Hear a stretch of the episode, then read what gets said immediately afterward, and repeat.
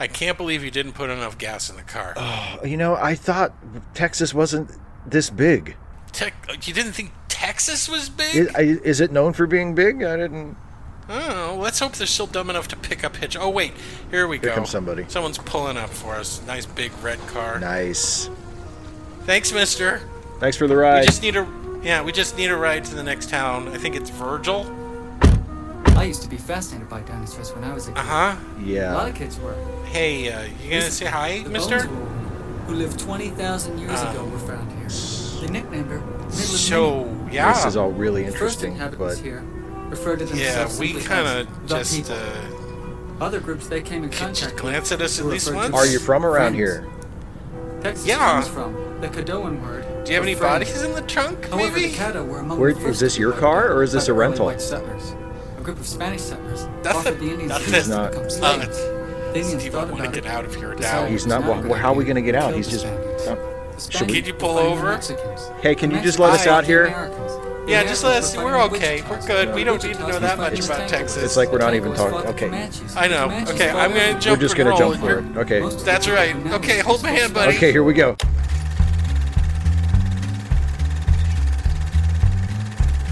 I have something to say about the difference between American and European cities. But I forgot what it is. I have written down at home somewhere.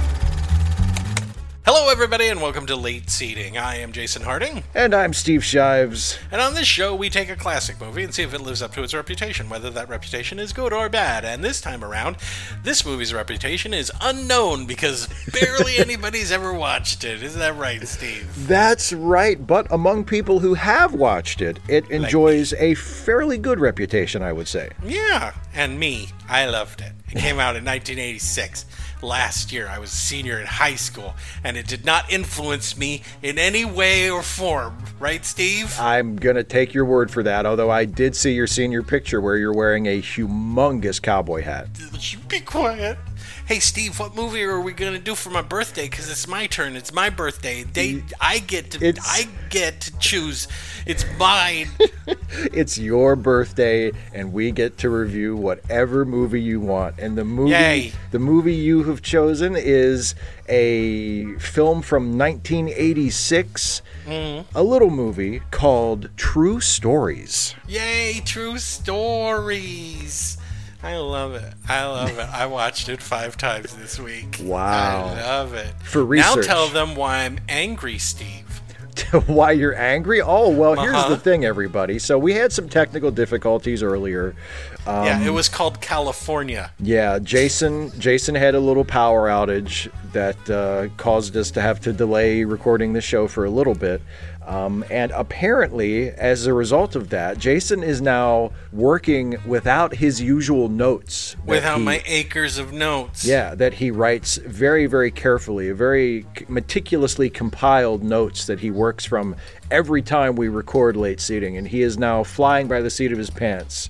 So Yeah, that's why so- Jason, even though we're talking about one of his favorite films, that why that's Uh-huh. why Jason might seem a little cranky this time. Fuck you, PG and E. God damn it! Ruined my birthday. Came in and you shit right on the cake, didn't you? Mm. Hey, Steve. Yes, my friend.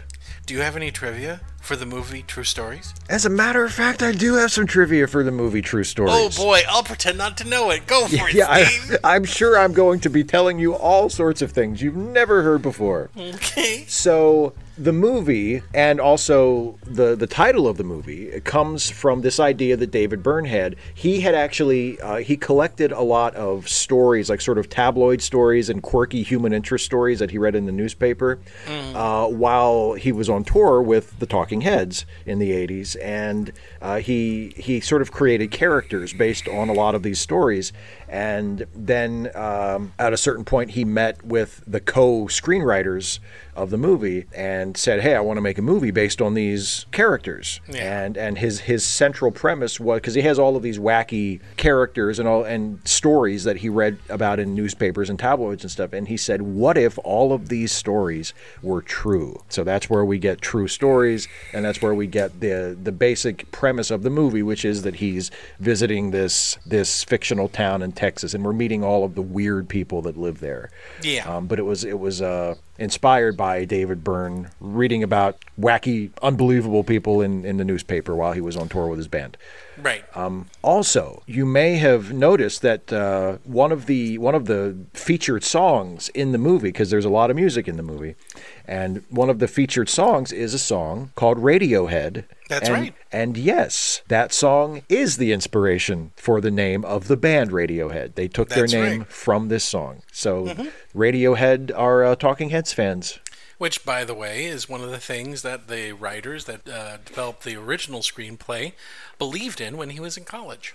Yes, that's right. I, I read that that because uh, apparently, and you'll probably get into this more in, in your bit, but yeah, da- uh, David Byrne actually rewrote the script. I won't because my notes are gone. Thanks for rubbing that in, Steve. Well, David Byrne, David Byrne is one of three credited writers for the film, but he That's right. actually, but apparently the the shooting script is is mostly his work. Like he just it's took the completely his work. he just took the basic idea and kept a little bit of of what uh, Stephen Tobolowsky and Beth Henley had had written for their draft, and he drastically rewrote it.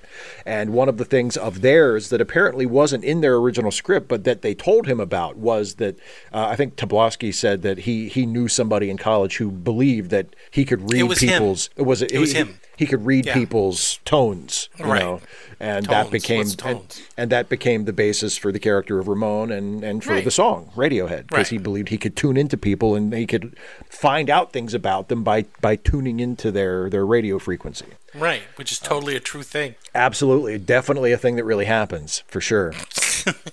Uh, and finally, this is my favorite little bit of trivia about this movie, and it's something that you don't necessarily notice unless you know to look for it, and even then, you don't really notice it. Uh, it's not super obvious, which is what which Unless is you stop at frame by frame on Yeah. the 900th time you've watched it. which is what makes it such a cool bit, which is that there are over birthday to me.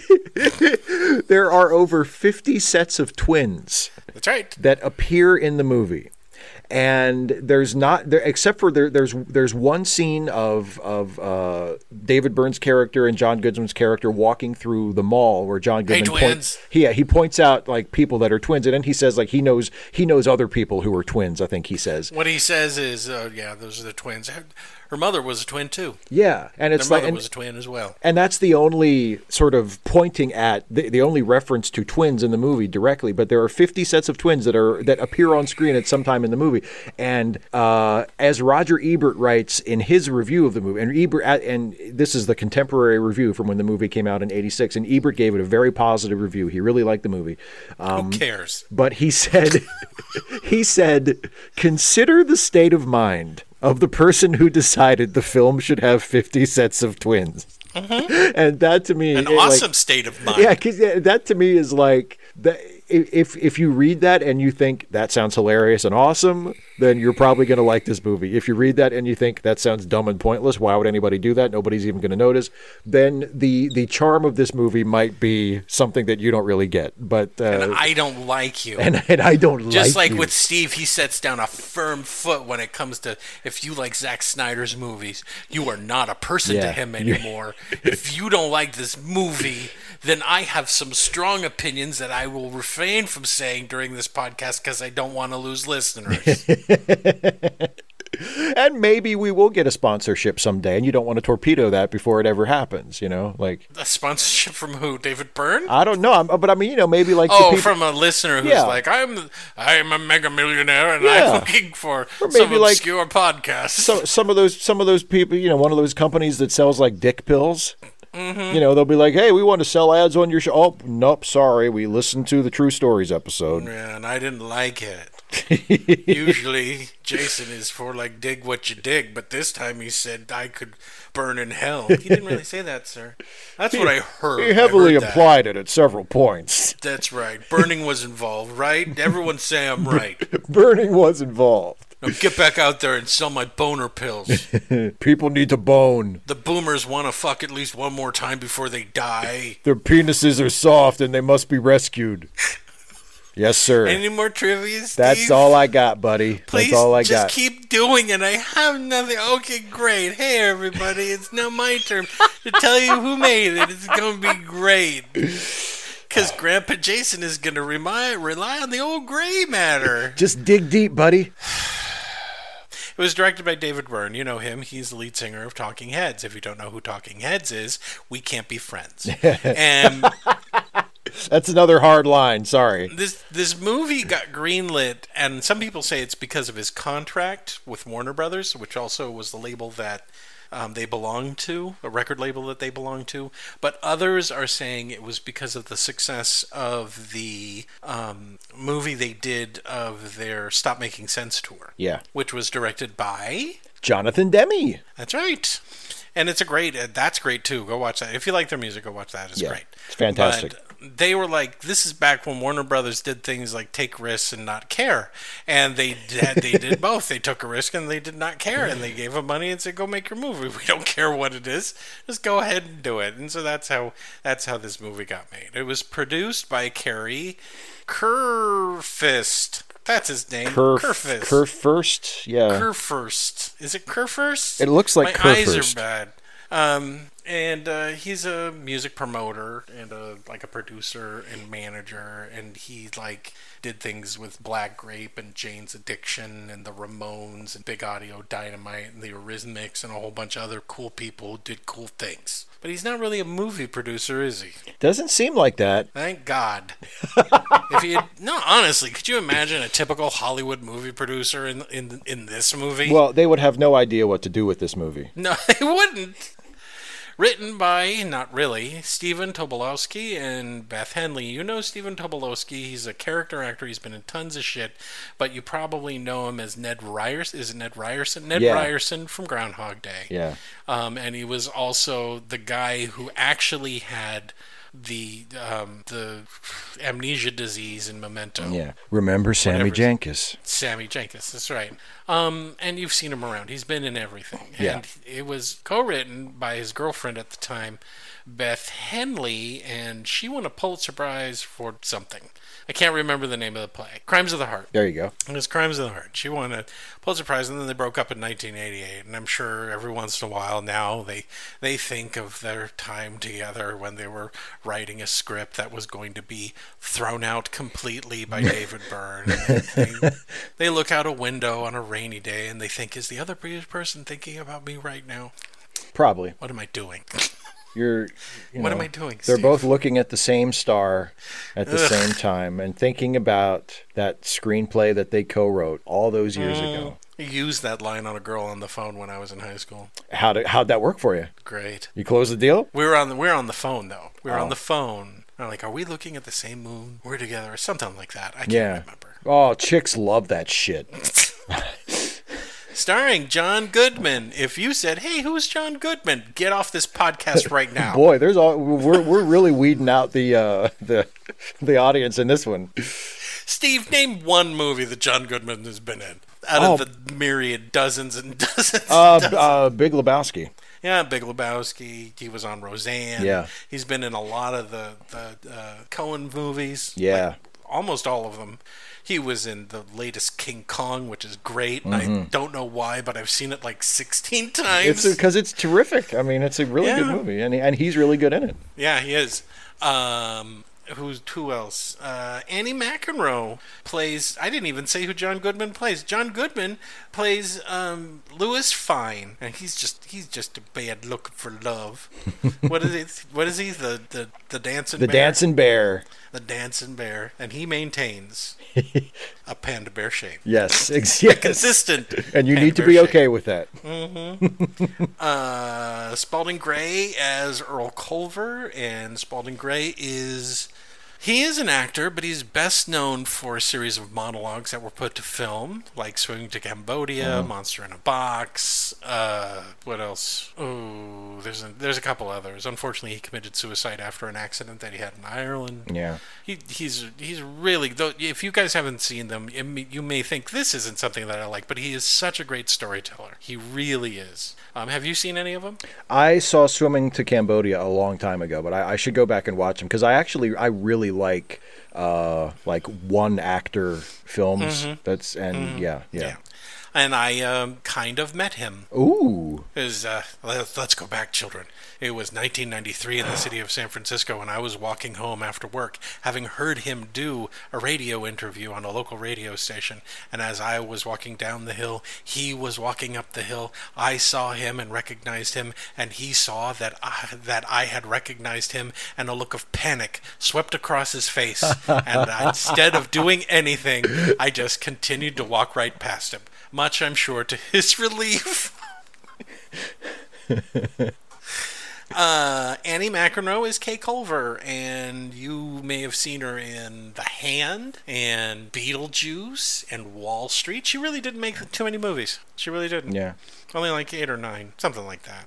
Uh, Swoosie Kurtz as Miss Rollings. Um, how many movies, Steve? Oh my God! Between the movies and the TV shows, and the she TV has and has everything, quite and the, a and the full, theater work and Yeah. everything else. Yeah, Yeah. She's got tons.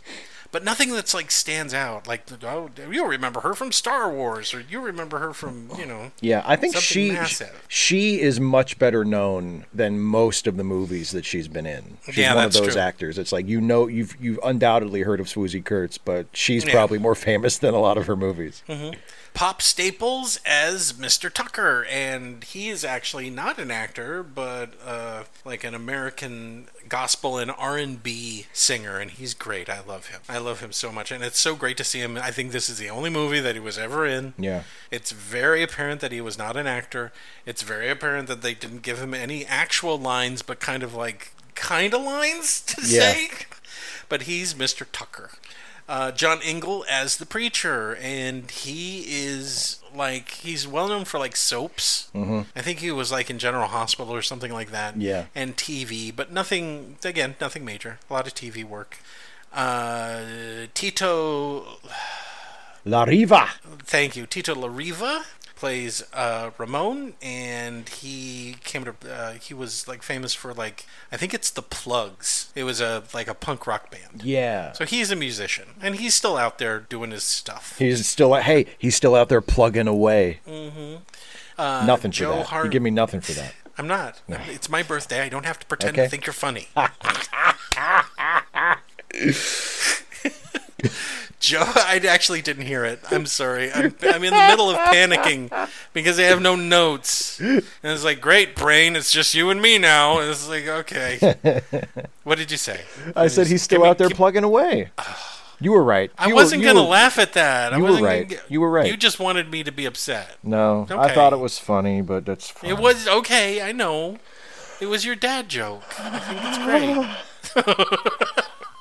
There's the stuff. Um, Jo Harvey Allen as the lying woman, and she's more of a like a writer, performer, kind of stage person than she's. I mean, I I'm trying to remember what other movie she was in, and I can't think of it. It wasn't anything big. It was in my notes, which has gone to di- the digital graveyard, and I don't. Chris Frantz, Tina Weymouth, and Jerry Harrison as lip syncers. There's a part where people lip sync. Yeah. Isn't that great? And and and and who were they in reality? They're the other band members of, of Talking Heads. Yeah. Maybe, aside from Oingo Boingo, one of my favorite bands. They're Like a, ever. they're a great band. They're a great band. Alex Elias as the cute woman. And you, she, no, she's not been in. Uh, she's, I'm sure she's been in other stuff, but don't make me think. She, I think she had like little parts in like m- a movie called Munchies. Oh, that sounds like an instant classic. How have I never seen Uh-huh. that? And The Shadow, everyone remembers that. Why did they make it? Oh yeah. Who are you appealing to? Everybody that knows The Shadow is dead. Yeah, that the, you know, famous radio drama from the 30s. Now a big budget 90s movie. Hmm. Matthew Posey as the computer guy. Um, and I think that's everybody that I can think of off the top of my head. Um, yeah. Now let's see if I can remember what the things, the people, what they did, who made it. Um, cinematography by Ed Lachman, and he did a lot of independent movies. He like worked with Wim Wenders and things like that. Yeah. He never really went to mainstream Hollywood. Gee, I wonder why. He never Probably- sold out, man. yeah, because mostly cinematographers get pushed around by producers and and uh, sometimes directors in Hollywood, for example. Hey, can we hold for the light? No. Every minute that we hold costs us a billion dollars. We're not holding for anything. Well, I mean, I'm just saying, thinking that when the light comes in, is very beautiful and may help illustrate what's going on. No. Shut up. If it's not in the schedule, we're not going to do it. You be quiet. I think he's a great cinematographer. The cinematography in this is great. Yeah. Um, who's who's next? Caroline Biggerstaff. Nothing. Nothing. nothing. I remember that. Nothing. I don't know if she's ever edited anything else again. Production company True Stories Ventures, you know, a production company that was created just for this movie. It happens a lot, and Yeah. they usually have creative names like True Stories Venture or Spider-Man Movie Project or you know whatever We're gonna it is. we're not gonna call it that. We're gonna come up with a better name before the movie comes out. Before you know it, there's the vanity yeah. plate. distributed by Warner Brothers before they become uh, became uncreative garbage people who just make make bullshit, nothing Yeah. but crap. Release date October tenth, nineteen eighty six. Date movie. Yeah. It didn't last. she went. I didn't get it. I don't. It was boring. I didn't get it. And you just you drove away. You left her there at the theater. Don't even remember her name. you left her at the theater. So you you've got a quarter, right? You can call somebody. All right, see you. Sorry. I had a 1954 Chevy Stepside at the time. That's a truck, Steve. You remember And- you remember the car you were driving, but not the name of the girl you abandoned right, at the love- movie theater after she fucking expressed underwhelmment at this movie. Running time 90 minutes. Thank you, Ah. David. Perfect. Box office, because we don't have a budget, we have no idea how much it cost. I can't imagine it cost that much, Yeah. but I think it cost more than what it made, which was only $2.5 million. All right, Steve. Yeah. Let's wear a business suit. Okay. Let's put a hat on. I got it. A big old cowboy hat. Gigantic cowboy hat. I personally wish we could just wear any kind of hat with a business suit if we wanted to make pretend we were something. Like, for example, if you want to pretend you're cowboy, business suit, cowboy hat. Absolutely. If if you wanted to make pretend that you were an astronaut, business suit, flight helmet. If you wanted to pretend that you were Napoleon or like in an ancient war, you wear that, like an admiral's hat or something. Why is it only cowboys' hats get a pass? Why? None of those people are cowboys. It's not fair. They never touched a horse. More, much, much less wrangled a cow. But they got the hat on for it. It makes no sense. like this movie, kind of. Hey, Steve, Yeah, man. you ready to go? I'm ready to go into the world. I see the little girl down the road. Let's run her over. She's approaching with a sense of dread. I don't know if I want her to get closer, but she's gonna. Let's be and you run into my birthday movie. Ready? Where all the clowns are really weird. The clowns are really weird. There's one that's dressed up like a corn cob with balloons all over it. I don't want that. Let's walk into the wacky closet in the Black Lodge that is this movie. True story, Steve. Take it away. Well, um, we get the opening titles, which inform us that this movie is a movie about a bunch of people in Virgil, Texas. Thank you, movie. I know. And I don't understand what that was about. It was about a bunch of people in Virgil Texas. It literally says it right at the very beginning. Weren't you paying attention, Linda? confused- I don't think I'd ever. I don't think I've ever dated a Linda. Really? Linda. Yeah. Linda. What, you're too good for it? What do you think of me? You, know that girl that Jason's dating? Her name's Linda. Linda. Linda. What the This- fuck? Jason and Linda doesn't even. Doesn't sound like it. That's nothing. What is he thinking? No, um, so it tells us that it's a movie about a bunch of people from Virgil, Texas, and Right. then we cut to the road where the little girl is kind of dancing in the road and moving toward the camera, and we hear the voiceover of the narrator, who is David Byrne, Yeah. and And he's like, "Hi, I'm your narrator. I'm going to tell you a story that I made up that the studio's letting me make because I'm David fucking Byrne. That's why. oh, fuck you. It's 1986, and I'm pretty much at the peak of my power. Won't last forever, but I'm going to do this while I can. And uh, the girl gets closer and she's humming and whatever. And then when she gets past us, her humming turns into maybe one of my favorite pieces of music for a movie ever. Aw, it is nice. It's a yeah. It's, it's Meredith Monk. Yeah. The Talking Heads did the bulk of the music for this movie, but this segment is Meredith Monk, and it's great. Yeah. It is just great. Like I said, I don't whole, I don't own a whole lot of soundtracks, but I own this one. it's right on the shelf, right next to the Third Man. Ooh, wow, place of honor. But then we get into a documentary on the History Channel about Texas. Yeah, like the- told really fast, the- like he's like he's on speed or something. The whole history, like back Everything. It was underwater. Then there were dinosaurs. yep. Then there were uh, indigenous people living here, and then Europeans then- showed up, and the indigenous people Fucked killed everything them. up. Yeah. Yeah, and then there were we Mexicans and, killed Americans fighting each other. Yeah, Yeah, it was just a whole lot of war and fighting. But then someone in, someone invented the microchip, yeah, right? and that changed everything. Mm-hmm. And oh, Texas is turning 150. How about that? It's its sesquicentennial. The sesquiten. The Ses- sesquicentennial. sesquicentennial. Ses ses sesisusisu. Yep, you got it. My birthday. That's what it. That's how it's pronounced from Okay, here on out. ses and then we cut. Literally to the presentation room in the Black Lodge, which is a screen with a red curtain behind it, and David Byrne's standing off to the side, Yeah. talking about this Esquic. Yep. And and they're they're going to have a parade Yeah, and a talent and show. And a talent show. Hell yeah. And then he walks directly into the the screen. Yes, which which you know I appreciated because that is it's not the exact same gag because he actually walks through a slit in the screen, but it's mm-hmm. very similar. And of course, I found it very reminiscent of, of Buster Keaton and Sherlock Jr. when he stands up and walks into the movie screen. Mm-hmm, so mm-hmm. I like that. But this is better. Anyway, so now he's it's your birthday, so I'll say, of course it is, honey. And now he's driving a big red topless Cadillac. Yeah, and continuing Maybe- to narrate and uh, continuing to narrate stuff about about uh, Virgil, and he drives past where they're marking out where they're going to put the stage. yeah. And he asks us, "Is there going to be park? Is if they have enough parking when there's literally nothing out there?" There's nothing but but open open range for as long as you can see, and he's like, "You think they'll have enough parking?" And they're while they're doing it for whatever reason, there are like eight school children in Catholic school uniforms just running around laughing. Yeah. Why they? Why are they there? You're never going to find out. They're just wild kids. They're just there. They're just wild kids. They're like, hey, they're surveying for the talent show stage. Let's run out there and just chase each other and giggle in a straight line. what else are we gonna do? It's Texas.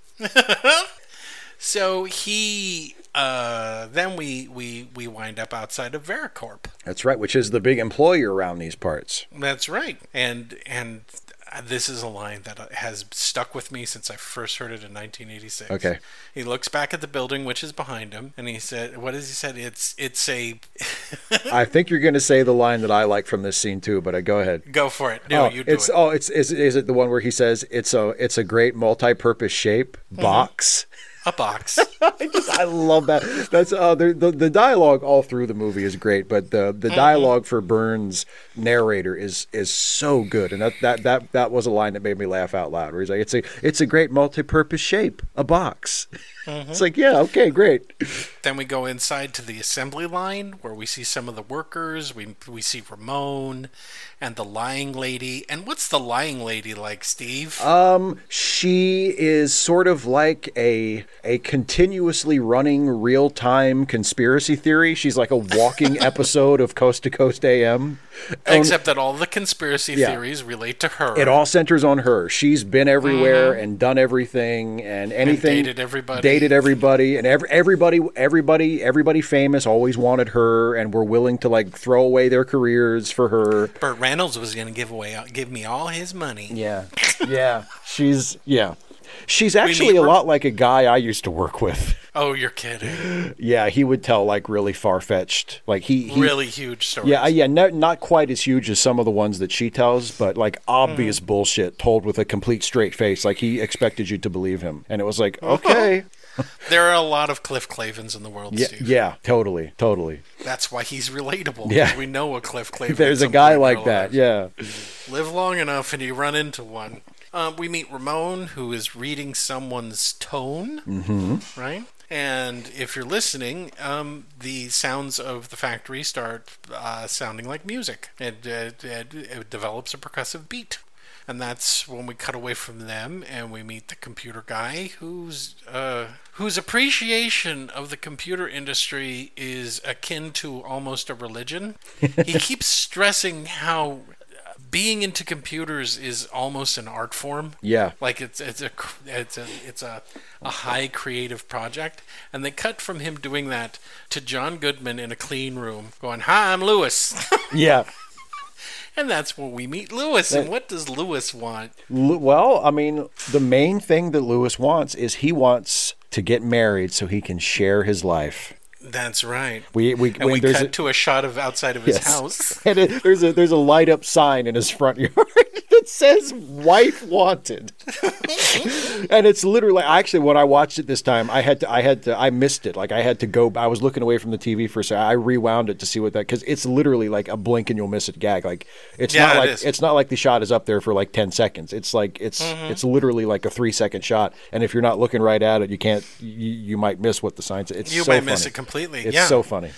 And uh, then we cut to some of his misadventures of looking for a woman. And the first one is a woman who has, I don't know, a million kids. Yeah. And they're all sitting at a Chinese food place, and he's he's flustered. And he asks them, "Are they? What is it? Are you lined up Well, alphabetically?" she, yeah, she asks she asks him if he's learned all of the kids' names, and that's his and that's his answer. He says, "Well, are they sitting alphabetically?"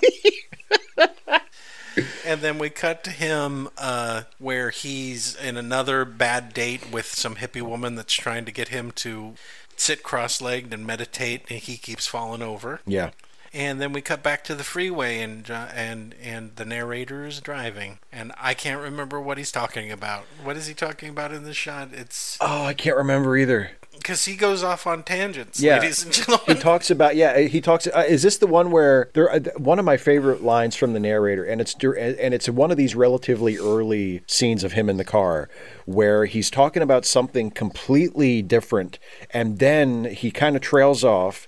And and he says, you know what? And and it sounds like he's going to make a point like related to what he was just talking about. And then he says, you know what? I honestly believe I can see Fort Worth from here. And it's like, what? Right. That has nothing to do with anything you were just talking about. That's right. That's right. So then he pulls up to a karaoke bar at night. Yeah.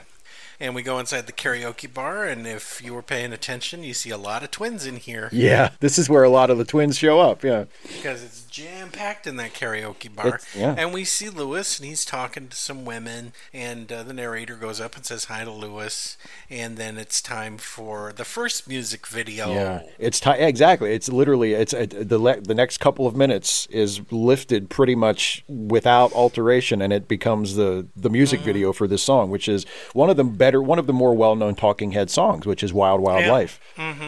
Ramon goes up to goes up to uh, Lewis and uh, grabs his nose and reads his tones, and he says, "Don't worry about it, man. You're going to be all right, right?" And that I don't think that makes Lewis feel any better. No. But then we do the music video, and in the music video, it's a lot of people.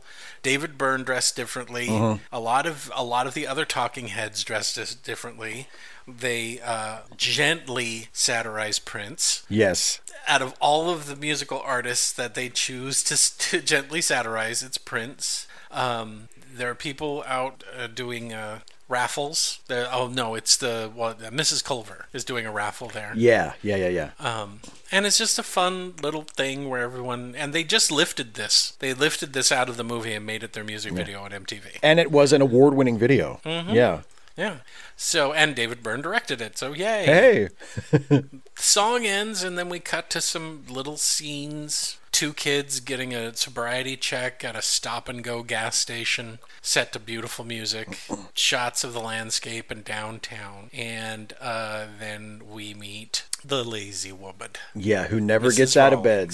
Who never gets out of bed but we don't know that yet she's just a lady in bed That's true. Yeah. and we're like, why is she in bed? She just watches TV and she has an attendant, Mr. Tucker, right? Yeah. And she just basically watches television.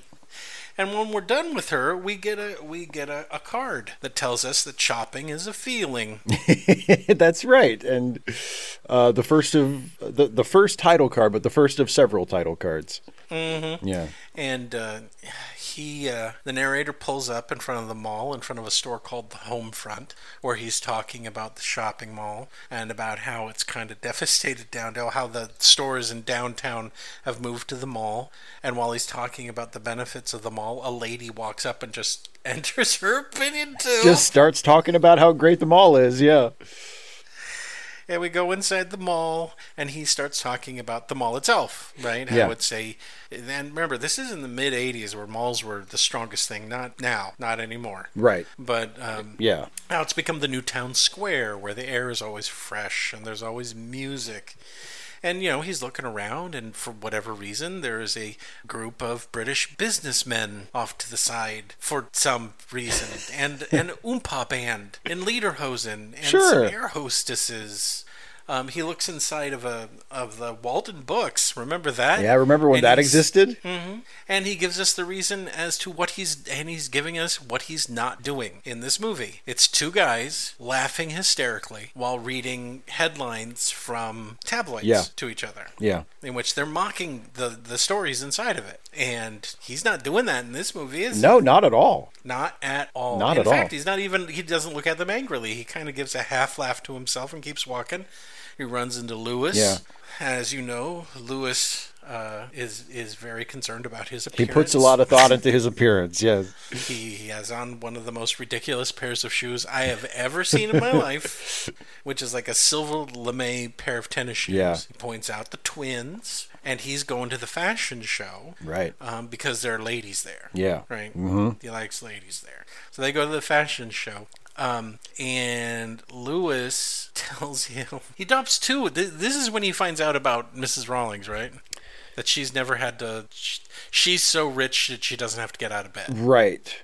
But he also tells him that Mr. and Mrs. Culver, and Mr. Culver is the person that brought Varicorp to Virgil, Yeah. have never spoken directly to each other in 15 years or something like that. Right, yeah, because uh, the narrator says that he's having dinner with the Culvers Yeah, tonight, he tells and him. Lewis says, you know, they have we have to make sure when we say the narrator, we don't mean this is dubbed over. We literally mean the David Byrne yeah, character. he's in yeah he's he's in the movie. He's a character. He's Mm-hmm. in, he's not just he yeah he he addresses the camera, but he is also a character who interacts with the other characters. Yeah, right. And um, so they go to the fashion show. Mrs. Culver is uh, the host. You know, she's up on the thing introducing all the fashions. We see the lying lady there who's lying about even more stuff. And then Mrs. Culver breaks into a beautifully heartbreaking song about nothing, as near as I can tell. As the fashions come out, hey Steve, yeah, man. if it's not going to give you a migraine, can you describe the fashions that come out? Oh boy, they're pretty. Some uh, let me try to remember some of them. The one um, there was the one with it was three people and they were all uh, they all had like uh, prints of like different building materials. Like there was the guy who his jacket was bricks, and then one the middle person like the costume was designed like a pillar. And I forget There was the cake lady. the cake lady. Yeah, there, there yeah there was uh, some some very uh, outlandish fashions. There were people who were covered in grass. Yeah, yeah. Like the suit was made out of grass, and the other people were made out of like piles of leaves or something like that. While she is singing her guts out for this song, right? Yeah. It's great to hear other people sing Talking Head songs. yeah, I know it's cool, right? And they do it, and then finally the cute lady comes out, and we forgot to mention we saw the cute lady who was working the line at Varicorp. Yeah. And she comes out, and then she falls off the stage. Yeah, that's right. She has like a big costume on, and, and we don't actually see her fall. We just hear her. No, and we see we Mrs. Culver go, "Oh," you know, and then like we, and then she's on the ground. Right. And so then we cut to maybe one of my favorite scenes in this movie because it is not related to anything in the movie. We see this barren landscape of semi green field, a chalk gray sky. Probably somewhere around sunset. And there are two people Yes. just walking and saying the corniest, dippiest shit. Yeah, like rom- like they walk. romantic dialogue. Like I have a have a warm feeling in my tummy, like stuff like that. Like you know. Yeah. And she's like, and then they kiss, and then she asks him, Did you fart? Oh, I cackled. I cackled at that. It is such a great because it's that it's like it's the lie, it's the bluntness of the line, it's the timing. It's oh, it's so. Mm-hmm. She's not mean funny. about it. No, It's just like a gentle ask. it's Did you fart? it's so goddamn funny. and he doesn't answer. No, We cut. Like, did he fart or not? We may never know. We we cut because Lewis is so is so desperate to find somebody that he's now on a date with the lying lady. yes. And I love this monologue from her, where she's talking about how she's psychic, and Lewis is trying desperately. He's smiling, he's paying attention, but you can tell, God damn it, John Goodman is really fucking acting Yeah. in this. I know it's a big, broad character, but you can just read his face to tell that he is not good with anything that's coming out of her mouth. Yeah. And what comes out of her mouth while she's smoking these disgusting brown cigarettes is that she's psychic. She's probably psychic because she was born with a tail. Yes, that that that her parents cut off and kept in the medicine when she cabinet. was five years old, they cut it off. She put it in a pickle jar. What was it, like a pickle jar? Yeah. Up in the medicine cabinet and then and she between the Epsom salts and the monkey's monkey blood. blood. and she says, as though it's the most obvious thing in the world, she says, and power comes from that. Like, of course right. it does. Of course it does. Power comes. Everybody knows. and then she gets up to go powder her nose, and we cut to the now constructed or partially constructed um, stage. Yeah. And you know you have this nice purple, you know, looking like sunset again, nice purple backdrop, clouds because it's out in a field, and a man wanders around the stage, centers himself, and then sings opera. Yep. That's it. And that's it. And then we cut to the next scene because it's completely unconnected to anything else. And now the narrator is having uh, dinner with the Culver family. And it's set up like The Last Supper, Yes. with Mr. Culver in the center and his two kids on either side. The narrator is at one end of the table, and Mrs. Culver is at the uh, at the other end of the table. For whatever reason, there is a bouquet of asparagus. I don't know why. A whole a, a whole lobster is in the center of the table, Yeah. and a couple of other side dishes. Um, we see that the, indeed Mr. and Mrs. Culver do not communicate directly. They use their children. Yeah. And it's not like they're angry with each other. That's just the way they communicate. Yeah. Yeah. Yeah. The kids have accepted it, everything. And now we enter into another great monologue from Mr. Culver, who wants to explain what's really going on in the town. And what he's saying, he, what he, he gives a brief description using the table as stuff. He's like, the lobster is Virgil, here's Varicorp, and he builds a little road with the, with the asparagus. and and he he's talking about how people can't will someday not know the difference between working and not working and it ends with what is it what is the line i can't remember his wife's name yeah barbara Yeah. there's no concept of weekends There's anymore no, yeah, there's no weekends anymore. Like, okay. cool. i love at the beginning of it right when he starts his monologue his daughter says do you hear music and the wife looks listens and David Byrne leans over to the son and says, "Is your sister okay?" they end that scene. That's it. He he. After he says that, they all bow their heads, which is funny because the beginning of that scene is them all bowing their Saying grace or giving thanks. Saying yeah. grace. Nobody says anything. But they're but doing- she she says, Yeah. "Let's give thanks," and they all just silently bow their head. Mm-hmm. And now we cut to an office window in an office building, a flat, squat office building, of a guy in his office dancing. Not all at once. I mean, it grad it builds, and then he starts doing dancing, and, and you feel like you're a voyeur. Yeah. You feel like you're you're seeing something that nor- you normally would not see, right? Cut to that's it. That's everything. That's everything you're getting. Church. Oh yes, this scene. If church was like this, I'd go more. The uh, this where the the he's not just a preacher. He is a completely deranged conspiracy theorist. That's right, he is. How deranged is he? He's gonna sing a song about it. Oh yeah. Oh, and there, and there was And, another. uh, there's another title card before this too, which is which is also is the, which is also the name Oh, of the Puzzling song, which is Evidence. puzzling evidence. right. Mm-hmm. Yeah. Yeah. and uh, he basically is going into the whole JFK and all this other stuff, and then he gets into the how everything's connected, and And now my dog freaks out about something. I don't know. Oh, and and, and, And the, the lying woman is, is in the congregation. The lying woman's she, there too. She stands up to, to share with everybody that she had something to do with the JFK assassination, but she's not saying anything. And I love how they cut away when they cut from the from the, the church to, to David Byrne in his car. It immediately cuts to he's listening to it on the On radio. the radio, yeah. Yeah. Um, and now we get some thoughts from David Byrne about the suburbs, kinda. We see these empty houses, some of them with for sale signs, some not. Squat, ranch style. Yeah. Huge garages. Four car garage, garages, yeah. With garbage flying everywhere in the breeze. And he remarks on the beauty of it, and he wonders who lives inside those homes. And it's he's like, "It's the beauty of it. The sky, the bricks. Yeah. Anybody Like- could live here. And then we cut to Mr. Culver, and he's out on an undeveloped part of land, and he says, "Let me show you the edge of civilization." And they look out over what is basically farmland. Yeah. And he's talking about building the subdivisions, but we're not interested in them because we pan over to a singing gang of children Yes. who have a goat. Yep. Just going somewhere with a goat.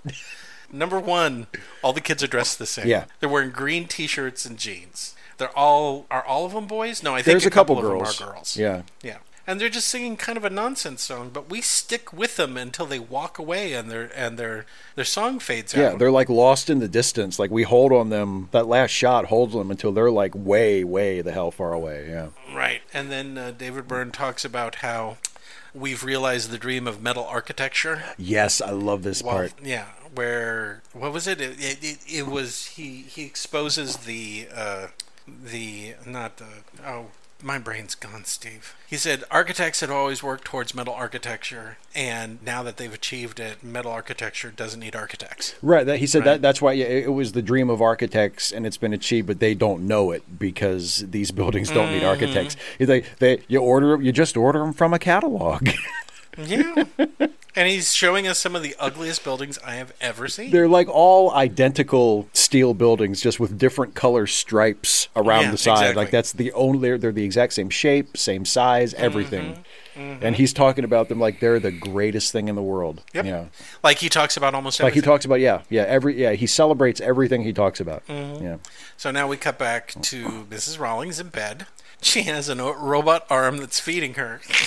yes, yes. Remember, there is nothing wrong with her. She just doesn't want to get out of bed. She has a robot. Yeah. She has a robot too. Mm-hmm. When Mr. Tucker leaves, he says bye bye, and then the robot comes in, and she's watching TV, and then we get another music video. Yeah, because apparently all she watches on TV are commercials. She's flipping the channels Mm-hmm. back and forth, and she's only watching commercials, and then it, it fades into the, uh, the the Talking Heads video. Yeah, and commenting on them. Right. Yeah.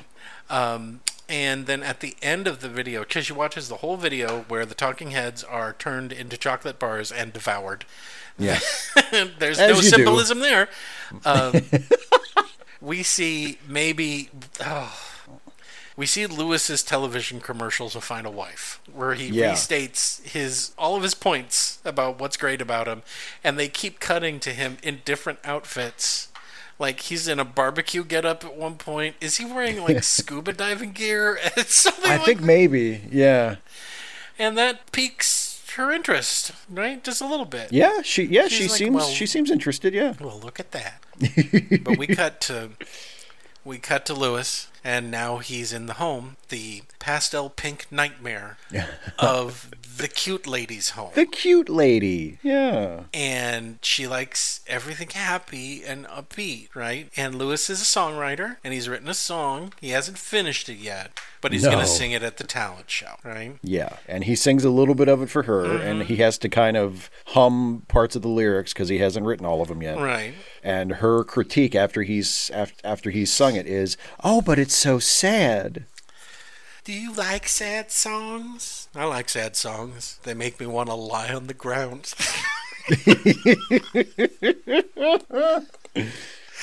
so that's not going to work out, is it? No, it doesn't seem like they have a lot in common, really. So Lewis goes to a Mexican bar, and then he winds up at Mr. Tucker's house.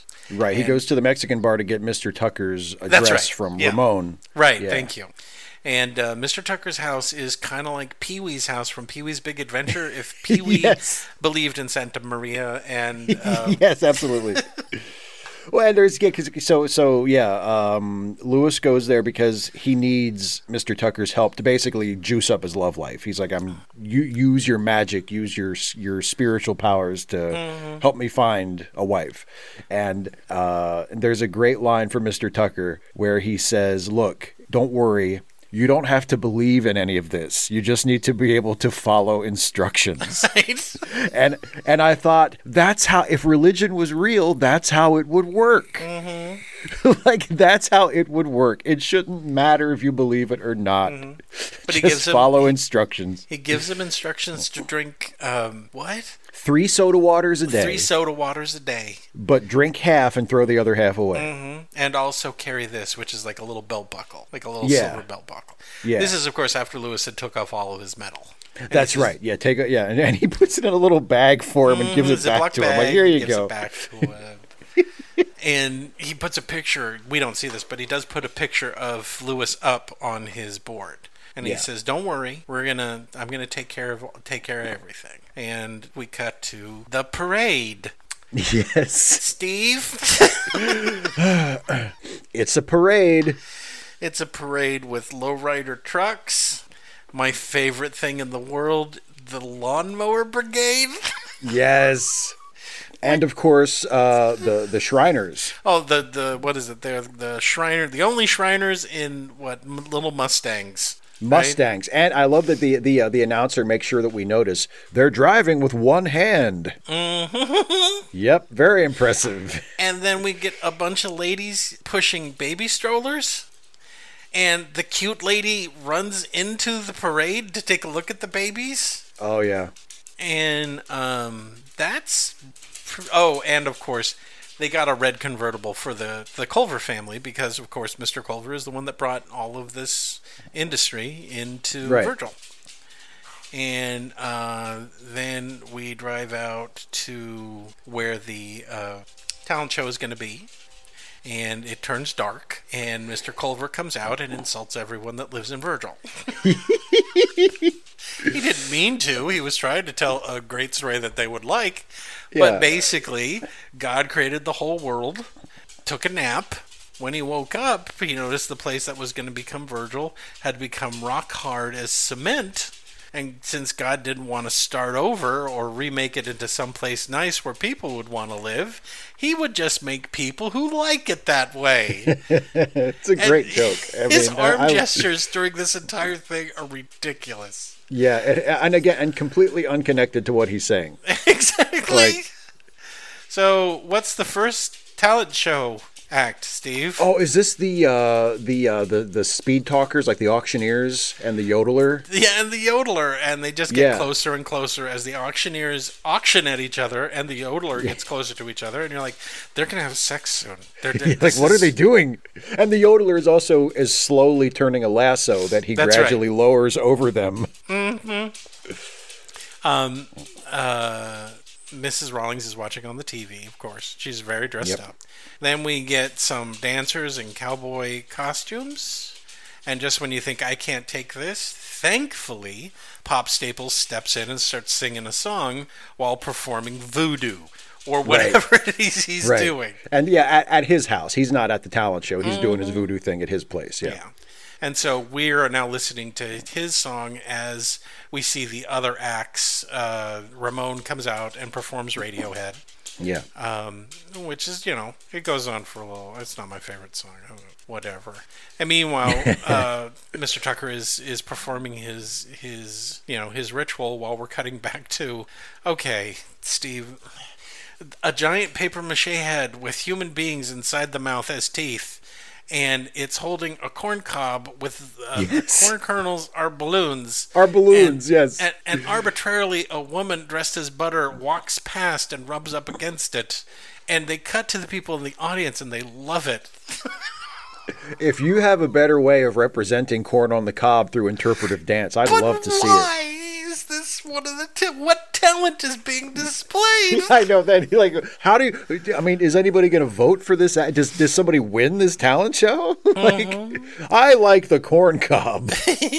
we also get um, some weird weirdos making shadows on a on a screen. Some Yeah. yo, some yo-yoers. Um, the narrator and Lewis are on the side. Lewis looks very nervous. Well, because he's gonna sing, yeah. We get uh, a gaggle of old ladies dressed in red, white, and blue that are kind of dancing. And we cut to Lewis, and Lewis looks down and he's rubbing the little charm that Tucker gave him, right? Yeah. Because he's about to go out and he's about to sing his song. And then he goes out and he sings the song People Like Us, which has been stuck in my head all goddamn week. Any neutral moment in my life this week has been filled with John Goodman singing this goddamn song. And so he sings the song and everyone loves it, right? Yeah, yeah, and Everyone including including uh, Miss Rollings from Because you can bed. see her kind of, kind of, she kind of, well, she falls in love with him. Yeah. Right? First, we cut to her and she's looking kind of like she's engaged. S- second time, she's kind of touched, like legitimately touched by a song. And then we see her turn and throw her legs off the bed. Right, like she's gonna get out of bed. We don't Like she- actually see her get out of bed, but we But it's we like know she's she about does. to. We know she Yeah. does. Yeah. Because he goes off to the side, and it's like a stereotypical, "Hey, I just saw you perform, kid. We want to sign you to a multi-deal contract." Because Yeah. like, because they're like, "Phone for you, Lewis," and he takes it, and he's just listening and listening and listening, and then we cut to where, Steve? Uh, th- th- we cut to their to their wedding, right? Well, yeah, to the to the To, her to, house. to her house, and they're they're both in her bed. We hear Lewis call it a dream castle. Yeah, And now he's in bed with her. They've just gotten married. Um, the lying lady speculates that he's from Venus or Venice. I'm not quite sure. but they seem very happy. And now we cut to David Byrne driving his car, in which he delivers Mm-hmm. a nice monologue about forgetting. yeah. He likes forgetting because likes it's forgetting. the only way that you can keep finding out all the interesting things about a place. That's right. And then we cut to the little girl at the beginning of the movie, and now she's walking away from us being weird. and then we get the last song, um, and then the movie's over, and Jason End of movie. immediately clicks play again because this movie is free on YouTube.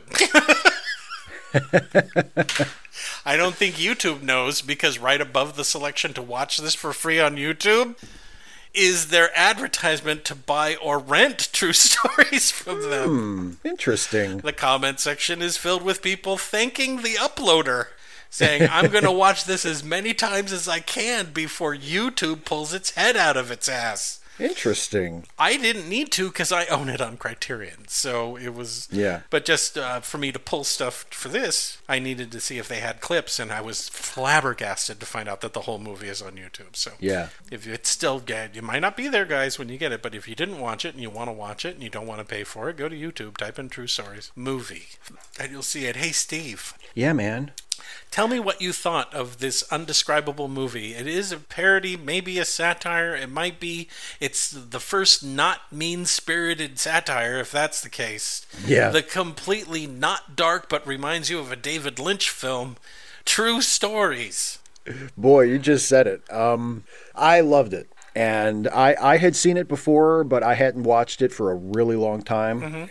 Uh, so it was a little bit like rediscovering it for me. But um, yeah, I mean, I, I feel like if you didn't like the movie, you could. I guess it's the kind of movie that you could dismiss as quirky Sure. right?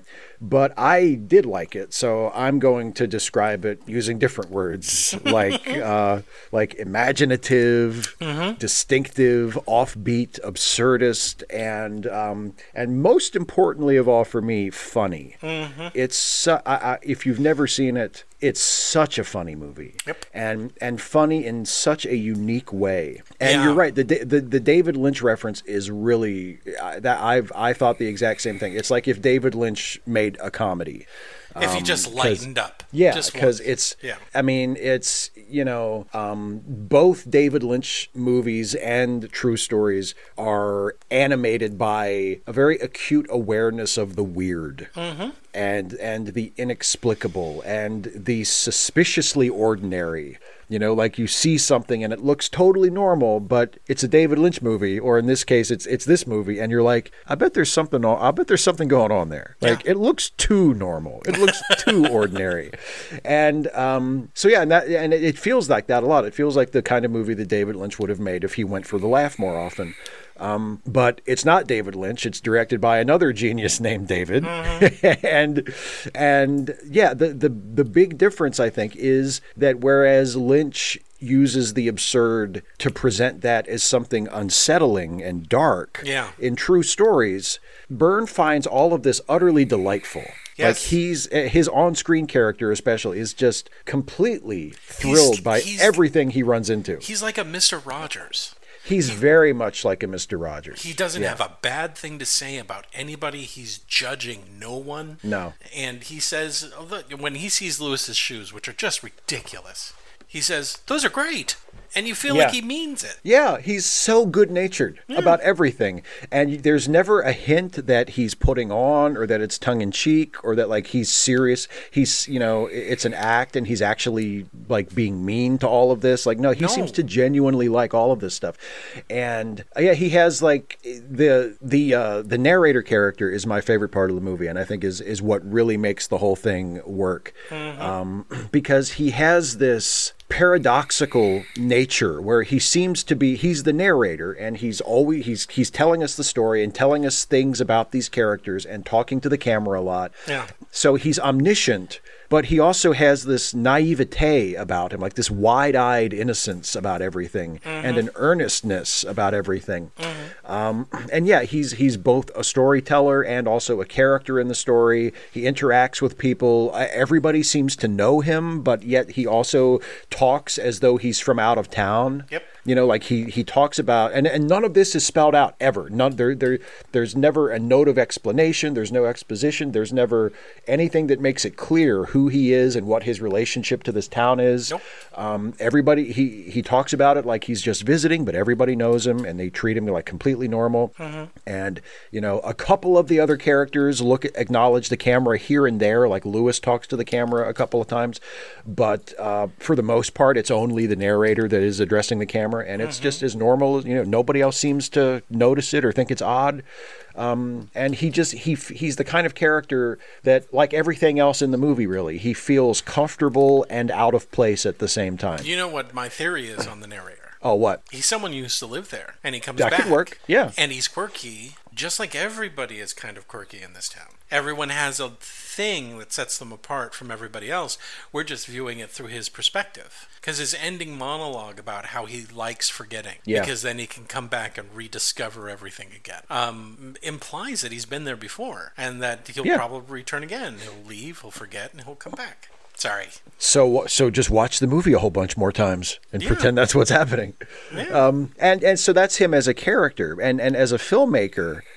Uh, David Byrne treats the the subjects the same way. You know, there's the, and and all of the. You're right that he doesn't. He never seems to be judging anybody. There, everybody is presented with something between compassion and, at worst, just sort of gentle bemusement. You know, like like I mean, uh, like Lew- Lewis is presented as a very lovable character. We're Yeah. invited, I think, to genuinely care about him and to want him to find somebody. And by the end, Um, you do. Yeah, oh, absolutely. Um, and then there are other characters like the lying woman or the preacher who, you know, might have been given a little harsher, more judgmental treatment in another film. But here, it's just like that scene at the mall where he sees the people making fun of the tabloids and he just Yeah. kind of chuckles. Like it, they're presented that same way, just like a, a shrug and a chuckle. Yeah. Like Bur- like Byrne is saying to us, "Oh, aren't they silly?" Mm-hmm. You know, like there's nothing harsh about it at all. There, there's, and you're right. It's it's not. There, it does feel like a satire a lot of the time, but it's not a mean-spirited satire. The tone is always very pleasant. Everything in the movie is just very pleasant. Yeah, upbeat. And it seems and it seems genuine. Yeah. Like it doesn't seem like there's this sort of acid sarcasm underneath it. No, it's everything just seems so nice. Everybody's so nice. Even the bad people are just kind of funny. Oh, she mm-hmm. tells lies about herself. She actually that's something we didn't mention during our uh, during our synopsis, but uh, it's one of my it's one of the the real laugh out loud moments for me in the movie, which is when the lying woman is on her date with Lewis. Yeah. And he mentions that he's a songwriter and she offhandedly takes credit for writing Billie Jean and most of Elvis's songs. and half of Elvis's songs. That's another, yeah. And, and she's again, like the delivery is perfect. She says it like it's just the most normal thing to say. Like, mm-hmm. well, hell, there ain't nothing to songwriting. I wrote Billie Jean. And it's like, mm-hmm. oh, you did you? Oh shit, okay. he was but, also she so- was also one of JFK's lovers. Remember that? That yeah, she, she was yeah. that JFK died for love. That's I think that's what she says when when when she stands up in the church. She's like JFK died for love. Um, so yeah, I mean it does it makes me laugh a lot, but it also more than it makes me laugh, it makes me smile. This is one of those movies that it just it makes me smile from the moment it starts and I, I smile at it at its proud confident weirdness um, at how masterfully it commands its tone i mean there's there's stuff in here that would not be funny if byrne the director and if the actors did not know exactly how to play this Right. and the, the, the tone is is perfect all the way through. There's the not a wrong not moment. accidental. No, there's not a wrong moment in it, and and it's a balancing act.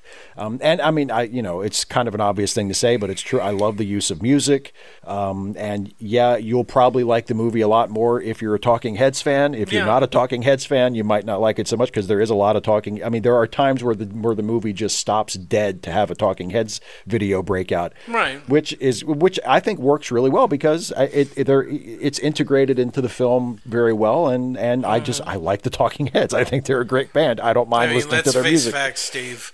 There was another movie that came out that just featured music videos uh, with a bare minimum of a plot, and that was what Moon Dancer or whatever Michael Jackson's movie was, Oh, oh, uh, Moonwalker. Moonwalker. Yeah. Right. Oh, yeah. Which was just a bunch of videos strung together, and that's garbage. It is an Not- unwatchable mess. Not quite as much of a classic as this one. No. And uh, well, and the, the but the, the the thing about the movie that I think I like most of all, and that that I, I appreciate more than any of its other many great qualities, is that it has this unfailing ability, time and time again, scene after scene after scene, to show me something I wasn't expecting. Right. and that is a really wonderful quality for a movie to have. And uh, some of it is those little scenes that we talked about where it's just like a little inexplicable vignette like the guy just singing an aria on the stage for no reason. Yeah. or the dancing guy or the or the, the the young couple walking through the field that ends with the fart joke. Like it's just completely unconnected to anything else. And whatever you think of it I guarantee you, if you're watching the movie for the first time, that was not what you were expecting to see. It constantly goes in unexpected directions in a really wonderful way. So yeah, um, I yeah, that's all I can really say about it. Highly recommend it. Great. It's a great movie. So, as you guys know, I love this movie. Um, I've loved it since I was 17 years old, and I love it now. I don't know how many times I've seen it. Um, it's it's up there. It's way up there. Um, every time I come back to it as I get older, I I here's something that I I just now related. David Byrne's monologue at the very end of this movie resonates with coming back and watching the movie. Mm-hmm. Because I watch the movie, then I forget things about it, and then I rewatch the movie a few years later, and I rediscover all the things that I liked and a few th- other things that I hadn't noticed before. Yeah. Right. I don't. I think some people can be turned off of because they feel it's quirky. Maybe some people will feel like he's mocking them, but I don't think he's mocking the people in this movie at all. At all. It's almost as if he's romanticizing rural Texas. Right. There's nothing really about this town or its environment that is beautiful other than its austerity of having a flat horizon, maybe broken by a few buildings and maybe a distant tree. It seems Yeah. flat. He has that line at the beginning of the movie that says, um, Texas used to be covered with the ocean, and it still kind of is. And they cut to the landscape of Texas, and it's completely flat. Um, I don't feel this is a mean spirited movie at all. In someone else's hands, this would have been a very mean spirited movie. Um, but it wasn't. Everyone is treated respectfully. The lying woman, everybody. There is nobody walking up to the lying woman and telling her to shut up, that she does, you know, stuff that you would typically see in a, a movie. Someone calling her on her shit. No one does it. Not a single person does it. Not even Lewis. Lewis smiles his way through her craziest monologues. Okay, we accept these people at face fact. The cute lady, even though she doesn't outright say that they aren't going to be a good match, when she says, "I don't think I could live with sadness like that," when she comments that his sad her, song was sad, you can feel Lewis kind of being crushed because yet it's another woman that he he doesn't want. But here's the funny thing about Lewis: Lewis is desperately to find someone that he connects with. Yeah. But it's pretty obvious from the way this is shot that a lot of the women in town dig Lewis.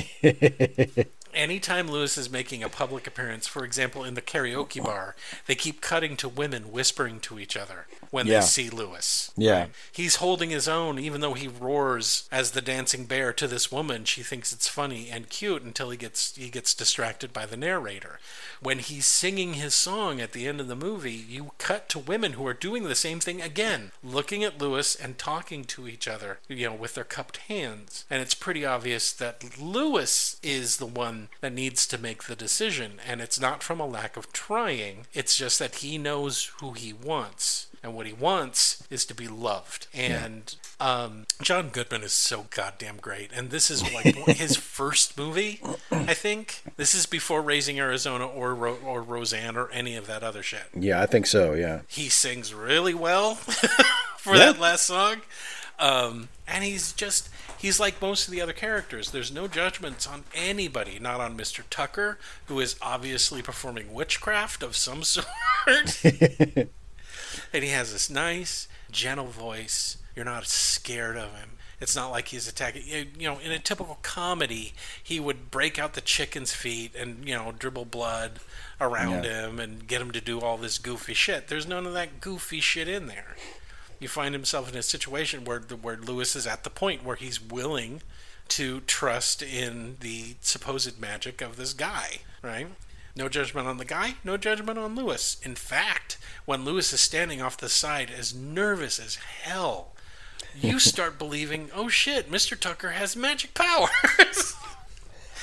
He's impuing magic powers uh, onto Lewis so that he sings his song well and he finds love. And guess what? He sings his song well and he finds love within seconds of each other. Um, I love it. I love it. If I need to, if I need to watch a movie that puts me in a good mood and lifts my spirits, I watch this. There are dark things that are presented, but they're presented in such a way that there's still no judgment. And it'll be like, oh, for example, when he mentions the mall, he says it drove all of the big stores out of downtown Virgil out to the mall. Now, you know, knee-jerk liberal would be like, "Oh, it's destroying down the, the downtown section," and it, it's not. It's just he states it as a matter of fact, Yeah. like he does a lot of things. You're inside this mall, and it ain't a great mall. It's a pretty ugly mall. It's just a mall. Yeah, there's nothing special just about it at all. Nothing special about it, but he's he talks about it as the positives, the positives of the mall. This is where people gather now. This is where people can walk around, and it's air conditioned, and the air is fresh. the stores are clean. And the positive thing is that people are still meeting and gathering together socially. I know you guys have forgotten what that means at this point because of internet and the COVID, but it, it cuts to scenes of people, of like minded individuals gathering together and having a good time. I, if you ask me what is this movie about, I don't know. Um, I don't know. I honestly don't. Um, does it need to have a point? Does it need to have an overriding statement as to what he is saying? It'd be nice. I think that what he wanted to do was to do all of these little vignettes and have a backbone story with with uh, Lewis. Because if the Lewis story wasn't in there, then it would just be a series of, of vignettes Yeah. and then it would just be over. But thankfully, he gets us invested in Lewis, and then we see his arc complete, right? Um, but I mean, the the weirdness that's in here is earned. It, it doesn't feel like they're trying too hard to be weird, and it kind of makes sense. You feel like you're visiting a town and you don't know anything about the local customs or the people or anything. But if you had lived there for at least six months, all of this would become normal. Right? Yeah. You know that everybody works at Varicorp. You know that Mr. Culver and Mrs. Culver don't talk to each other. Why? I don't know. They don't seem angry at each other. It's just the way they communicate, right? You know that there's a weird lady where if she gets your ear, she's going to talk about bizarre stuff. There's a cute lady that's in, who is is addicted to everything cute and happy. Um, and that they're, this small town has a parade as best they can, which includes, you know, the lawnmower brigade, which are just old dudes pushing lawnmowers, and the moms pushing babies in strollers. And you're like, okay, is that weird? No. I've seen weird stuff in rural California. I've seen weird stuff driving across this country. I've seen weird stuff from a window of a train, and I am looking at it as an alien because I am an alien. I don't know what that town is. I don't know what they value. I don't know, you know, what kind of people there that are there. You know, so instead of coming at this like, you know, a bunch of city folk mocking the rural people, instead he builds them up mm-hmm. and you don't hate them at all. We don't get into their politics. We don't, you know, we don't we don't we don't find out the dark secret of Virgil. There's no mystery here. He presents them as they are, and you are allowed to make a judgment as to who they are as people. So I like the music. I like the actors. I like the I like the vignettes. I like the documentary at the middle. I like the weird dancing girl that oh that bookends this. Because I used to do that shit, Steve. When I'm all alone out in a field somewhere, Yeah, you, what else are you going to do? You're going to dance around. you're gonna hum and dance around, and Yeah. that's something else that this movie captures a lot of moments where people don't think that people are looking at them. yeah. The Yeah. guy, the guy at night in the office building, right? The guy at night in the office building starts off dancing a little bit, and then he starts dancing a whole lot, and you literally feel like you're watching someone who doesn't know that they're being watched. Right? The opera Absolutely. singer, the opera singer guy. He's all by himself. He's obviously one of the construction workers. He just decides, I'm going to stand in the center here and sing. Okay, cool. That's awesome. Um, so yeah, I love it. It's a great movie. Everyone go see it right now. But if you don't love it, I'm not gonna. I don't. I don't blame you for not liking it. It can be a hard sell. But it's only an hour and thirty minutes, and it's free on YouTube. So go do it if you haven't already. And if you have and you didn't like it, that's fine. You don't. You don't need to love it. You don't need to have it stitched into your brain like I did, like so many other things that I frickin' imprinted on like a baby goose when I was in high school. But this is a movie that I look forward to watching again in another five years and remembering all the things that I love about it. And hopefully, if I live long enough, I'll see it a couple more times. so, yay. Hey, Steve. Yes, my friend. Classic. Oh, hell yes. Absolutely. Classic. Easily. Yeah. Steve, do you have something that you do not want to recommend? I do. Oh, boy, do I ever. Okay. So one of the things, one of the tropes that this movie, that True Stories uses, that I have always really liked. It doesn't always work. Not every movie that uses it is is a good movie, but it's the characters talking to the camera trope. Yeah. Uh, I'm a sucker for that, and it works really well in this movie, and Oh, it yeah. works really it works really well in some other movies too. But I thought I, I wanted to find a movie that uses the characters talking to the camera trope, and that is not a good movie. And the movie that I that I settled on uh, is a movie that uses that trope, although not nearly as much as True Stories does. In fact, it only uses it a little bit at the beginning and at the end, but it still uses it. And it is a movie that actually came out the year before True Stories, and it stars an, an, an actor that, that some folks may remember named Jim Varney. Oh, Jim Varney. Jim Varney, right? And it is a film called Dr. Otto and the Riddle of the Gloom Beam. This is a movie that I first saw when I was a little kid because it's one of those movies that they would Because it play was like made for little kids. they would play and it well it's one it's it has an interesting history. It was i don't know if it was ever actually theatrically released. It was it was made in 85 and then it mm. and then it was distributed on home video in the early 90s and it was shown on tv a bunch. I remember when i was a little kid it was shown on it was one of those like you know usa network like mm. afternoon movie when they would just put something on so they had something on in between like episodes of silk stockings or something. Um, and so and it's it, it features uh, Jim Varney as Dr. Otto, and he also plays Ernest, of course, his most famous character, Ernest P. Yeah. Worrell. But Ernest is only in it a little bit, and Ernest is in it. Ernest is in it at the beginning, and he's talking to the he's talking to Vern, who is the camera. Um, that's where the the talking to the camera bit comes in, and there's a little bit of that at the very end. But it's just, I mean, it tries, it's wacky and kind of madcap, and it tries to be sort of like a goofy, funny movie. It doesn't really work. I mean, it, it has a little bit of the same kind of earnest pleasantness that True Stories has, but it's Dr. not Otto near. is the guy that has the gloved hand on top of his head. He has a hand on top of his head. Yeah, Right, he has a hand on top of his head, and he's like a stereotypical supervillain who wants to take over the world. You know, and he talks like this. Um, and it's yeah, I mean, I I think we we might have mentioned a time or two on, on the on the podcast, and I know I've talked to you before in private about it. Like I'm I'm a fan of Ernest. I God help me, like, but but the ideal format for Ernest is a 30 second commercial.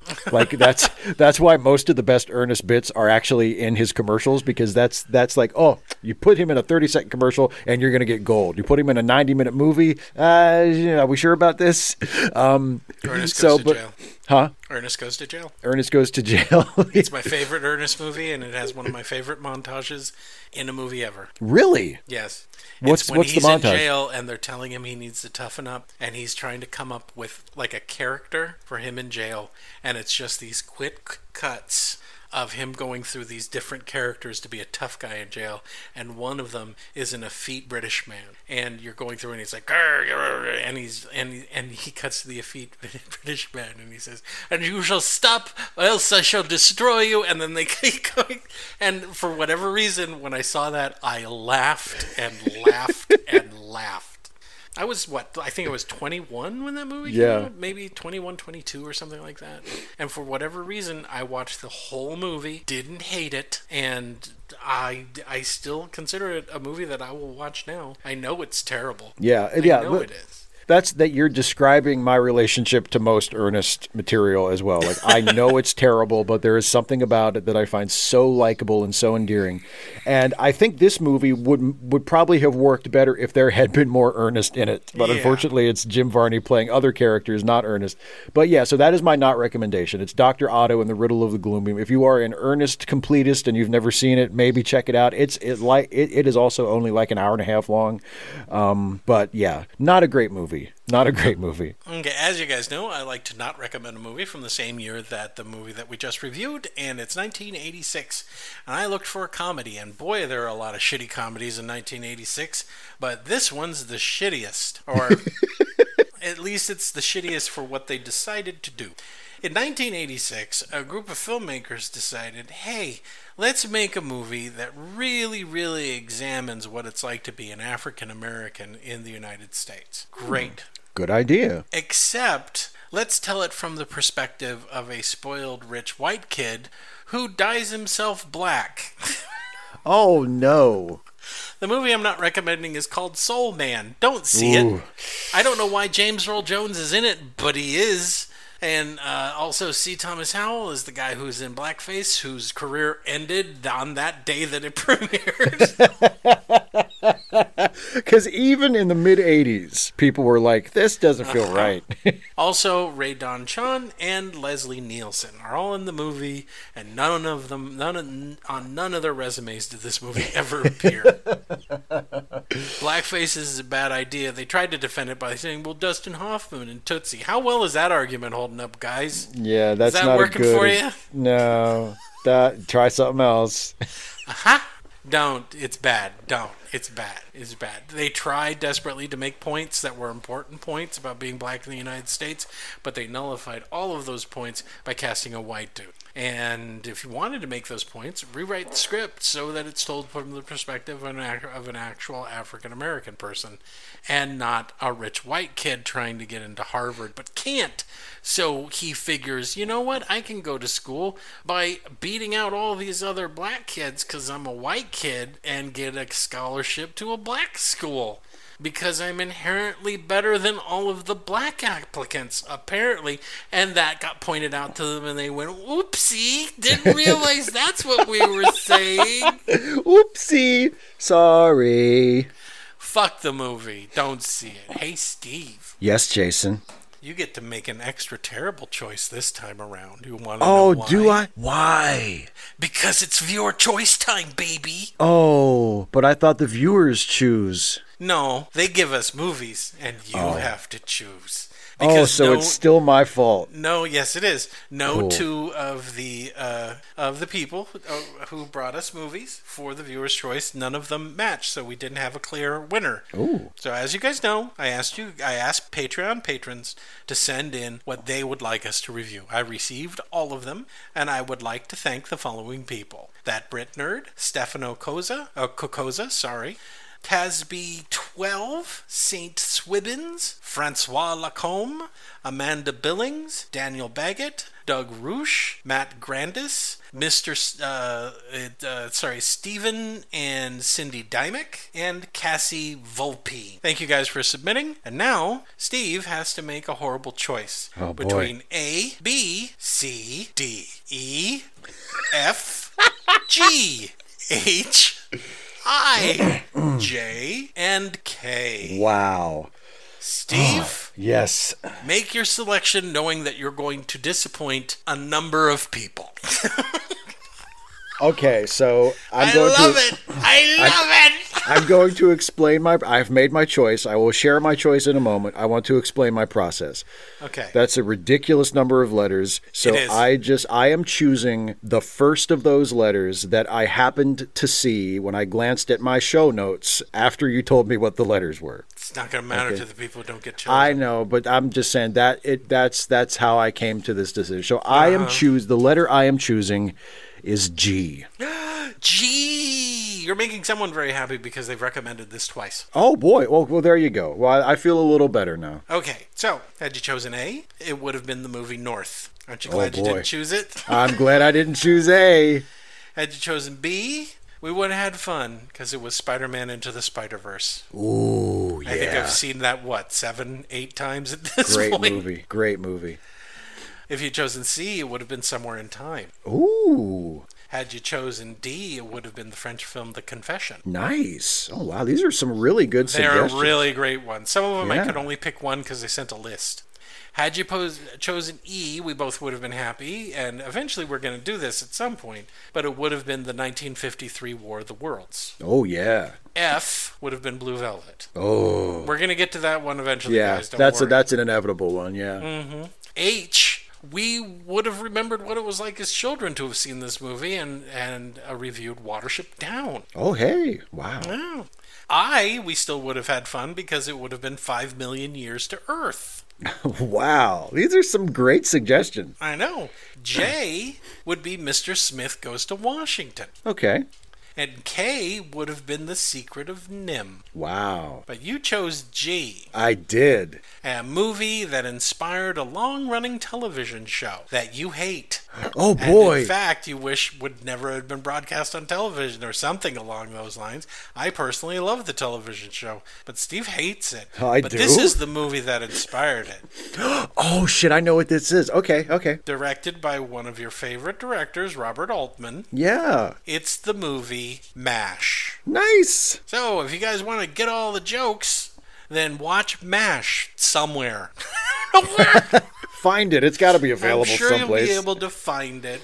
And we get to react to the misogyny. Oops, I mean all of the funny jokes in the it. jokey right, jokes. Yeah, the, The funny jokey jokes. Funny jokey jokes where they make a woman get exposed to the entire camp.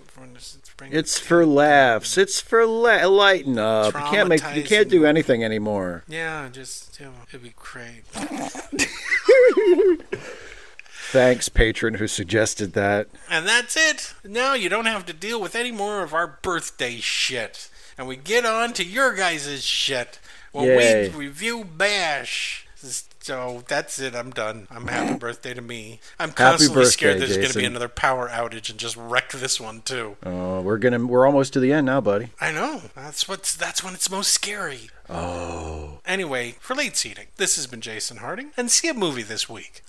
And this has been Steve Shives and Jason. It's your birthday. Happy birthday. Thank you. And I just want to leave you with a little bit of wisdom, and that wisdom is remember, things that never had names before are now easily described. Makes conversation easier. Thanks for explaining what language is to me, Steve. You know, You're I'm only 52. I'm Oh. not decrepit. I haven't forgotten my language skills yet. the cognitive abilities haven't decayed to that point. That's right. Sure, it takes me a few minutes to remember who you are, but I'm disguising it really well Yeah, you are very well. by not saying your name. What and But what is my eventually you're going to become Donnie. Donnie. Because that's what I want to say. Hey, Donnie. What's Shut up? the fuck up, Donnie. Your mom still have labial warts? And you won't even know what I'm talking about anymore. Uh huh. and I and I'll be very glad that I don't. like, oh shit! I'm glad that's not me. I hope. I told you you can't get rid of them by buying that stuff at the drugstore. You got to get a doctor to take care of those things. What's that, Donnie? You owe me a lot of money, motherfucker. Oh, wrong, Donnie. Why am I talking to you through the television, Donnie? I know you can hear me, Donnie. Cut to five years down the road. What is this? Who are you? What do you want? I told you I don't know where the polar bears went. They were here one minute, now they're gone. I'm not a polar bear wrangler guy. I'm just doing it'll be you know what it'll be? It'll be a game of catch up because your memory's been failing you too. Yeah, a little bit here and there. I heard had that a, live stream. I had I had a I had a momentary lapse A during my last momentary live lapse where stream. you couldn't remember the names from what was it? It was it was it was well I, I, I screwed up twice and it was both actors who played Perry White because they somebody asked me who my favorite Perry White was and my favorite Perry White is John Hamilton from The Adventures of Superman but I But called you him called him John John Hammond. I called him John Hammond who was the the millionaire creator- from Jurassic from Park. Jurassic Park yes hey close enough they both have white hair come and on then give me you a break couldn't remember the name of the editor from the Superman movies. Yeah, Jackie Cooper. That's he, Yeah, right. Mm-hmm. Perry, Perry White from the Christopher Reeve movies. And I was like, shit, I can see his face. Does that count? Look forward to the future, everybody, where it's just going to be me and Steve doing this for the entire show. Uh who was that guy? He was uh he was in that movie with the fish. It was. What was the the Simpsons joke where um, Homer said, "You remember that guy, Marge, the one with the shirt?" That's all it's gonna be. It's gonna be me and you doing that at each other forever. And we Until- won't even be, we won't even be talking about a movie. like, I thought they were doing The Godfather 2 this week. They haven't even mentioned movies at all. No, they keep trying to remember what they had for lunch. it's just going to be an eight hour. Eventually, guys, it's going to be an eight hour podcast, and then you'll know. I don't need to listen to this anymore because there's no movie in this. There's no content here. It's literally them trying to remember something, getting Yeah. upset at one another for not remembering or misremembering, Yeah. forgetting who each other are, and then wandering away from the microphone. Okay, pastrami. Now you're just making up words. Pastrami. What the? Whatever. Right. If you're not going to take That's this seriously, let's just stop. Something. Happy birthday to me. Bye, everybody. Bye, everybody.